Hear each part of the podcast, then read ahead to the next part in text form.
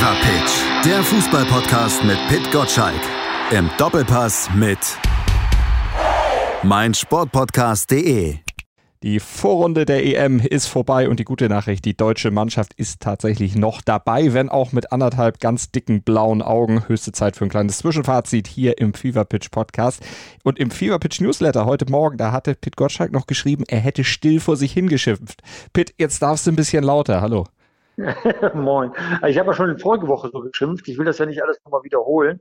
Wir waren ja schon zwischenzeitlich der Meinung, äh, alles wird gut. Äh, nach dem Portugal-Spiel 4 zu 2 äh, schien ja tatsächlich alles auf dem richtigen Weg und das gestern am ähm, äh, Mittwochabend war natürlich ein, ein Rückschlag. Ähm, das haben wir uns anders vorgestellt. Ich ahnte schon so etwas, weil es so ähnlich laufen wird, das Spiel wie gegen Nordmazedonien. Wir erinnern uns, äh, Deutschland drückt, macht, tut, viel Ballbesitz, aber man kommt nicht richtig rein in den Strafraum. Und äh, gegen Nordmazedonien ist es schiefgelaufen. Insofern dürfen wir tatsächlich froh sein, äh, wenn man so argumentieren darf als Fußballfan, 2 zu 2 gegen Ungarn, damit Gruppenzweiter, damit im Achtelfinale, jetzt das große Spiel im Wembley Stadion gegen England, danach äh, im Viertelfinale, wenn wir denn England besiegen, ähm, Schweden oder Ukraine. Eigentlich ist der Weg jetzt gepflastert äh, ins, ins Halbfinale. Das mhm. war ja meine Prognose, dass das geht. Aber die Schwerstarbeit am Mittwochabend, die war ja offensichtlich, äh, das haben sich alle anders vorgestellt. Ich habe mich einfach darüber aufgeregt, wie manche der Herren aufgetreten sind, als äh, würde man äh, ein bisschen mit Standfußball die Gegner äh, wegdrücken können. Das äh, habe ich schon nach dem Frankreich-Spiel der Ungarn gewusst. Das wird so nicht funktionieren. Und ich verstehe auch nicht, dass ein Leroy Sané, um mal eine Personaldiskussion anzuschieben, äh, wenn er schon die Chance bekommt, in der Startelf zu sehen, stehen, äh, nicht mehr leistet. Äh, also das hat mich schon sehr aufgeregt. Aber er muss ja auch nicht unbedingt als Verteidiger dann eingesetzt werden. Ich meine, das ist manchmal im Spiel so, dass dann auch eine Position sich mal ändert, situationsbedingt, aber das ist ja nun mal auch nicht sein Spiel. Und kannst, kann man ihn da wirklich so, wie du ihn jetzt abwatscht und wie der Kicker ihn auch mit einer 5,5 abwatscht, so schlecht wirklich sehen? Naja, er kriegt eine Aufgabe zugeteilt vom Trainer und äh, dann bewertet man ihn danach, wie er diese Aufgabe ausfüllt. Und das war eben schlecht. Mhm. Äh, man muss auch den Trainer hinterfragen, wenn er das sieht, dass äh, Leroy Sané nicht das auf den Rasen bringt, was er sich ja offenbar von ihm erwartet, dann muss er halt die Mannschaft umstellen. Ähm, die Mannschaft ist in der Grundaufstellung verkorkst, weil sie keine klare Struktur hat. Du sagst, äh, hinten rechts. Wir erinnern uns, Kevin Volland äh, äh, wurde auch mal nach hinten links so halb verschoben. Mhm. Dann unterschiedliche Rollen, ob man im Ballbesitz oder in der Abwehrhaltung ist. Ja, ähm, ich gucke mir am Ende dann das Resultat auf dem Rasen an und merke, dass die Spieler entweder überfordert sind in der Ausfüllung ihrer Tätigkeit oder ähm, ob vielleicht das System doch nicht so taugt, wie sich das äh, Joachim Löw dann vorgestellt hat. Er ist ein sturer Hund, er hat dran festgehalten an der Fünferkette. Jeder sieht, dass das so nicht gut funktioniert. Und nur weil es gegen die sehr offen stehenden Portugiesen funktioniert hat, hat man umgekehrt gemerkt, dass man es gegen die eng stehenden Ungarn eben nicht funktioniert. Das ist eine ähnliche mhm. Spielweise, wie es schon im ersten Spiel gegen die Franzosen war. Da muss ich doch eine Variante B, eine Variante C haben und die kann nicht sich darin erschöpfen, dass ein Spieler äh, versch verschoben wird. Dazu kommt allerdings die individuelle Leistung. Da haben einige unter Wert gespielt, mit Sicherheit auch Leroy Sané. Der definitiv. Und auf der anderen Seite, dann auf der linken Seite, vielleicht auch Robin Gosens, der Mann, der ja so gelobt wurde nach dem Portugal-Spiel. Da hatte man ja schon das Gefühl, wenn man da einiges gelesen hat, das ist der kommende Weltfußballer. Naja, ähm, äh, natürlich hat, haben die Ungarn auch das Spiel gelesen, der Deutschen gegen Portugal, und haben alles getan, diese Seite abzudichten, was dazu führte, dass, ähm, dass äh, eben die deutschen Angriffe vor allem über rechts gelaufen. Mhm. Äh, Ginter und Kimmich sollten Druck ausüben. Und die Ungarn haben einfach klug verteidigt. Auch da haben sie gedoppelt und abgedichtet, so dass auch die Flanken nicht reinkamen. Und selbst wenn sie reinkamen, wir haben halt keinen kofferstarken Mittelstürmer. Und man sieht daran, äh, dass irgendwie das, was wir uns vornehmen, nicht so richtig zündet. Und ähm, ich habe eines vom großen äh, Uwe Lattek und noch vom ebenso großen Papa Hitzel gelernt. Man muss die Mannschaft so spielen lassen, wie man Spieler hat und nicht umgekehrt. Im Moment, und das ist mit Sané ja auch angesprochen, wird den Spielern etwas aufdiktiert, mit denen sie sich sichtlich unwohl fühlen. Mhm. Das wird jetzt kurioserweise gegen England wieder besser laufen, weil die Engländer eben nicht spielen wie die Ungarn, sich hinten reinstellen und abdichten. Das können sie nicht so gut. Das heißt, damit hast du automatisch mehr Räume. Deswegen wird das Spiel tatsächlich ähm, äh, besser laufen. Also davon gehe ich aus am Dienstag 18 Uhr Anstoß. Aber am Ende äh, finde ich, hat die Bild richtig gut auf den Punkt gebracht. Hurra, wir sind weiter. Wir wissen nur nicht warum. Ein Punkt weiß ich, warum Deutschland weiter ist. Leon Goretzka. Absolut, ja. Ich hatte, ich hatte kuriose Situation. Wir hatten ein kleines Setting hier im Studio mit Roman Weidenfeller, dem Torwart von 2014. Wir erinnern uns, Borussia Dortmund. Und äh, wir haben das Spiel geschaut und äh, waren natürlich in einem Zustand äh, der Enttäuschung, weil die Deutschen es nicht richtig ähm, ähm, richtig hinbekommen haben gegen Ungarn. Und wir sagten, wenn jetzt einer helfen kann, da waren wir uns komplett einig, dann ist es Leon Goretzka. Mhm. Und tatsächlich hat Goretzka dann geliefert. Ja, schöner Schuss, toll von Musiala vorbereitet auf der linken Seite. Auch das hatten wir gesagt, jawohl, solche Spieler brauchst du dann nicht die Tempo haben, das hat er sowieso, aber die auch in der Lage sind, auf, auf einem Bierdeckel quasi die Pirouette zu drehen. Und so hat er das Tor dann auch vorbereitet. Also das sind dann die Dinge, die muss man rechtzeitig erkennen. Sané war gestern keine Hilfe, im Gegenteil, seine beiden äh, Bälle ins Leere, einmal der Eckball, einmal die Flanke.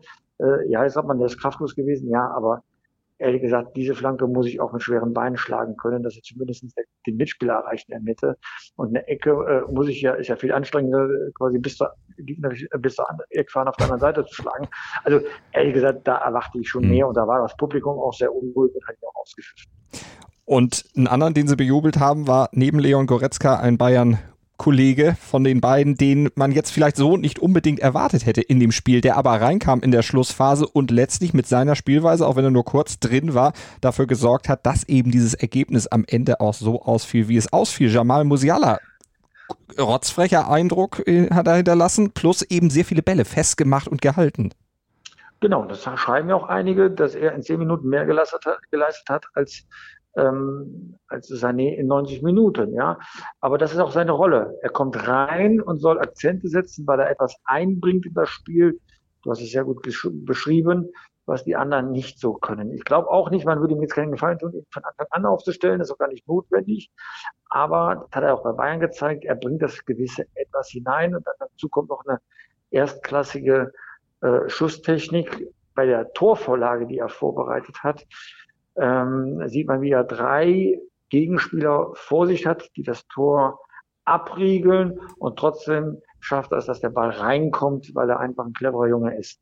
Also das ist nochmal eine zusätzliche Waffe, die wir haben. Hat aber auch wiederum nichts mit dem taktischen äh, Rüstzeug zu mhm. tun für die Grundaufstellung. Das ist etwas, das bringst du dann rein für den Überraschungsmoment. Aber ganz ehrlich, wir müssen wirklich über diese Abwehrkette mit fünf Leuten nachdenken wir merken ja, gegen dichte Mannschaften kommen wir damit nicht weiter. Zumindest soweit war ja Jogi Löw dann nicht ganz beratungsresistent, dass er ja dann in der zweiten Hälfte zumindest teilweise dann auf Viererkette umgestellt hat, ein bisschen verschoben hat. Du sagtest ja vorhin, allein das Verschieben zwischendrin reicht nicht. Ja, wir haben es ja aber schon vorher gesagt. Es ist doch offensichtlich. Also ähm, ja, wir arbeiten nicht den ganzen Tag mit der Mannschaft, aber ähm, viele Fachleute und auch ein paar Journalisten, zu denen ich nicht zähle. Wir, wir beobachten das Spiel auch seit Jahren und Jahrzehnten. Wir sind nicht ganz so blöd, wie uns vielleicht der Bundestrainer hält. Und wir beobachten Dinge, was die deutsche Mannschaft betrifft, die man anpassen muss. Und wir haben nicht diese Sturheit wie der Bundestrainer, der unbedingt Recht haben will mit dem, was er tut. Und deswegen äh, muss man vielleicht Überzeugung mal über Bord werfen, weil man mit anderen Mitteln schneller zum Ziel kommt ähm, es darf eine solche Zitterpartie gegen Ungarn erst gar nicht geben, sondern man muss dann doch sagen, ähm, wir wissen, wie die spielen, die werden sich hinten reinstellen, sie werden schnelle Konter machen. So, und jetzt soll mir mal einer erklären, warum wir mit Fünfer Abwehrkette spielen, wenn am Ende wir in Überzahl im eigenen Strafraum den Stürmer trotzdem nicht äh, in den Griff kriegen, dass er frei zum Kopfball kommt und wir dadurch äh, das 0 zu 1 kassieren. Dann ein Überraschungsangriff direkt nach dem Ausgleich zum 2 zu 1 für Ungarn. Die bringen uns unnötig in, ähm, in Not und an der Stelle frage ich mich schon, ähm, wenn dann die Zuordnung in einer Abwehrkette nicht gewährleistet ist, ja, notfalls eben Manndeckung, damit er eben kein Tor schießt, dann kann doch etwas nicht mit dieser Abwehrkette stimmen. Und mhm. das äh, ist schon an die Adresse des Bundestrainers. Das ist seine Aufgabe, das hinzukriegen. Das hat auch nichts mit Einspielen zu tun, das hat mit klaren Ansagen zu tun. Ich glaube, die fühlen sich einfach nicht mit dem wohl, was sie dort spielen sollen. Aber wenn du sagst Ansagen, dann ist es natürlich auch eine Sache äh, an die Führungsspieler, Mats Hummels zum Beispiel, der ja eigentlich dieser Abwehrkette, in welcher Zahl sie da nun auch steht oder stehen sollte, eigentlich ja Halt und auch eine gewisse Struktur geben soll. Ja, und man sieht, es funktioniert nicht. So einfach ist das. Ja. So. Ähm, damit muss irgendetwas falsch gelaufen sein. Ich will dem Mats Hummels ja wirklich nichts Böses, aber es ist jetzt schon das zweite Mal, dass das nicht richtig steht. Einer schrieb bei Twitter, da musste ich herzhaft lachen, dass er selbst im Stehen noch zu langsam ist. Also das ist an der Stelle einfach nicht gut gespielt von der Abwehr. Und wer das dann war, ob das Rüdiger oder mehr Hummels oder Ginter, jetzt mal nicht Fingerpointing betreiben. Mhm. Es ist schlecht verteidigt. Du bist eine Überzahl und der gegnerische Stürmer kommt zum Kopfball, dann hast du etwas falsch gemacht. Und das kann man ja auch noch nicht schönreden. Nö, da gibt's wirklich nichts zu beschönigen an dieser Abwehrleistung da hinten. Auch diese Konteranfälligkeit, das hat man ja gegen Portugal schon gesehen, diese Konterabsicherung, die einfach eben nicht da war in dieser Situation, vor allen Dingen, wo es dann eben auch zum Tor geführt hat. Wenn wir über die Abwehr sprechen, müssen wir auch über den Torwart nochmal sprechen. Manuel Neuer beim zweiten Gegentreffer, da wurde von vielen gesagt, warum kommt er denn da raus? Ich fand das jetzt gar nicht so als komplettes Vergehen von ihm, dass er raus kann. Er hätte vielleicht aber noch ein bisschen länger warten müssen damit. Der Fachbegriff ist Raumverteidigung. Er sieht den Ball hinein in seinen Strafraum fliegen und er sieht, dass durch die Drehung der Abwehrspieler die die Orientierung verlieren werden. Er hat an der Stelle schon gemerkt, er muss etwas äh, gewinnen, was vielleicht nicht mehr zu gewinnen ist. Dass er dann unglücklich aussieht, ja, aber ich würde ihm jetzt dieses Tor nicht ankreiden wollen. Wenn wir das gesamte Spiel nochmal gucken. Mich hat es gestern, als ich es geguckt habe, ein bisschen an die WM 1986 erinnert. Die deutsche Mannschaft da. Gut, jetzt die eine Szene, wo ich sofort an 86 dachte, war die Szene, wo Gulacsi am Ball vorbeigesprungen ist. Das erinnerte mich so ein bisschen an Toni Schumacher im WM-Finale. Aber ansonsten die deutsche Mannschaft, wenig spielerische Mittel, viel Kampf, viel Wille, viel Krampf, aber auch dazwischen irgendwie wie die typische Turniermannschaft damals unter Franz Beckenbauer. Ähm, ich würde jetzt in dem Vergleich nicht äh, so weit gehen, äh, aus dem äh, Grund, weil es 1986 noch innerhalb der Mannschaft eine andere Situation gab. Da war Grüppchenbildung zwischen dem Kölner mhm. und dem Münchner Block. Das heißt auch viel Zerstrittenheit. Wir erinnern uns daran, dass ähm, Uli Stein frühzeitig auch das Turnier verlassen musste, weil er den Teamchef einen Suppenkasper äh, genannt hat. Insofern ist das von der mannschaftlichen Geschlossenheit nochmal eine ähm, andere Situation ähm, man kann dieser Mannschaft äh, vom, vom Ungarn-Spiel auch nicht absprechen, dass sie bemüht war. Dass, äh, die wollten ja. Mhm. Sie konnten noch nicht, ja. Und es war nicht, weil sie schlecht trainiert sind, sondern ich glaube einfach, dass die Vorgaben ähm, des Trainers keinen Schlüssel äh, beinhaltet haben, äh, um, den, um diesen Abwehrriegel äh, des Gegners aufzuschließen. Und das ist das eigentliche äh, Problem. Es lag mhm. nicht an, an den Bemühungen. Also das konnte man auch daran erkennen, wie sie sich gefreut haben und so. Ja? Also das war jetzt kein äh, Auftritt der Lustlosigkeit, das bestimmt nicht. Äh, sie waren einfach limitiert gegen diese, gegen diese Mauer. Und jetzt also England. They call it a Klassiker, könnte man da sagen. England und Wembley. Manuel Neuer hat gesagt, das könnte uns, oder das liegt uns. Er hat nicht gesagt, das könnte uns liegen. Das liegt uns auf jeden Fall. Du hast auch schon gesagt, das wird besser aussehen, weil die Engländer eben nicht hinten drin stehen. Was gibt dir noch Hoffnung aus deutscher Sicht, dass es dann klappt? Die Engländer sind ja auch noch nicht in Topform um es mal vorsichtig ja, zu sagen. Ja, aber haben noch nicht ein einziges Tor kassiert. Ne? Ja. Und darum geht's ja jetzt gerade. Das ist unsere Schwierigkeit, gegen ähm, gute Verteidigungen äh, Tore zu schießen. Und die Engländer haben jetzt eines gezeigt, äh, äh sie kriegen halt kein Gegentor. Ne? Und äh, das müssen wir jetzt erstmal schaffen. Ich glaube tatsächlich, dass uns äh, England so gut liegt, wie uns auch Portugal aus unerfindlichen Gründen immer gut liegt, trotz des Superstars ähm, im, im Sturm. Aber du spielst äh, im Wembley-Stadion, es werden Zuschauer da sein, also eine gute Stimmung. Ähm, ja, das kann die Kehrtwende für die deutsche Mannschaft sein. Also sind wir gespannt auf den Dienstag und an den Bayern-Block, den du ja letzte Woche schon äh, gefordert hattest, hältst du, hältst du fest, nur mit Ausnahme von Sané eben nicht da rein, sondern vielleicht jemand anderes. Goretzka, Goretzka ist doch jetzt der Mann der Stunde. Ob jetzt, äh, ne, für mich wäre jetzt noch die Frage, Goretzka und Müller oder mhm. oder Müller. Das mag ich jetzt gar nicht beantworten. Ich glaube, da ist dann auch der Bundestrainer näher dran. Aber an Goretzka, ihn auf die Bank zu setzen, Sané da aufzustellen, Ich glaube, damit haben, äh, hat, hat keiner gerechnet, außer dem Bundestrainer selbst. Also äh, ich glaube, Sané selbst hat nicht gerechnet, dass er spielt. Goretzka, das weiß ich, war auf jeden Fall enttäuscht. Er war fit, Tatendrang und man sieht ja auch, was er sofort gebracht hat. Also ich glaube, an Goretzka kommt er nicht mehr vorbei. Diverse Zeichen gesetzt in dem Spiel, nicht nur das Tor, nicht nur die Leistung, sondern eben auch sein Herzchenjubel, der war ja auch noch absolut hervorzuheben. Äh, Gündogan, warum klappt das bei dem in der Nationalmannschaft nicht? Ja, wir sind jetzt wieder an dem Punkt, Kimmich neben Groß und äh, alles ist besser. Ja gegen England. Vielleicht dann etwas, was Jogi Löw sich mal durchdenkt, werden wir natürlich sehen. Und dann äh, natürlich auch drüber sprechen in der nächsten Woche hier im Fever Pitch Podcast auf meinsportpodcast.de. Und ihr könnt ganz viel drüber lesen, natürlich auch jeden Tag im Fever Pitch Newsletter. Werktag, werktags 6.10 Uhr flattert er in euer Postfach, wenn ihr ihn abonniert unter newsletter.pitgottschalk.de.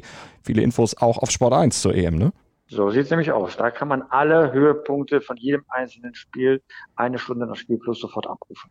So dann auch die Höhepunkte, hoffentlich Höhepunkte aus den Achtelfinals. Die Dänen übrigens, die üben schon Elfmeterschießen. Weißt du, ob die Engländer das auch schon machen? also das können sie ja üben, wie sie wollen. Es bleiben Engländer. Wir sind gespannt. Vielen Dank, Pitt. Bis nächste Woche. Schöne EM noch. Tschüss, Malte.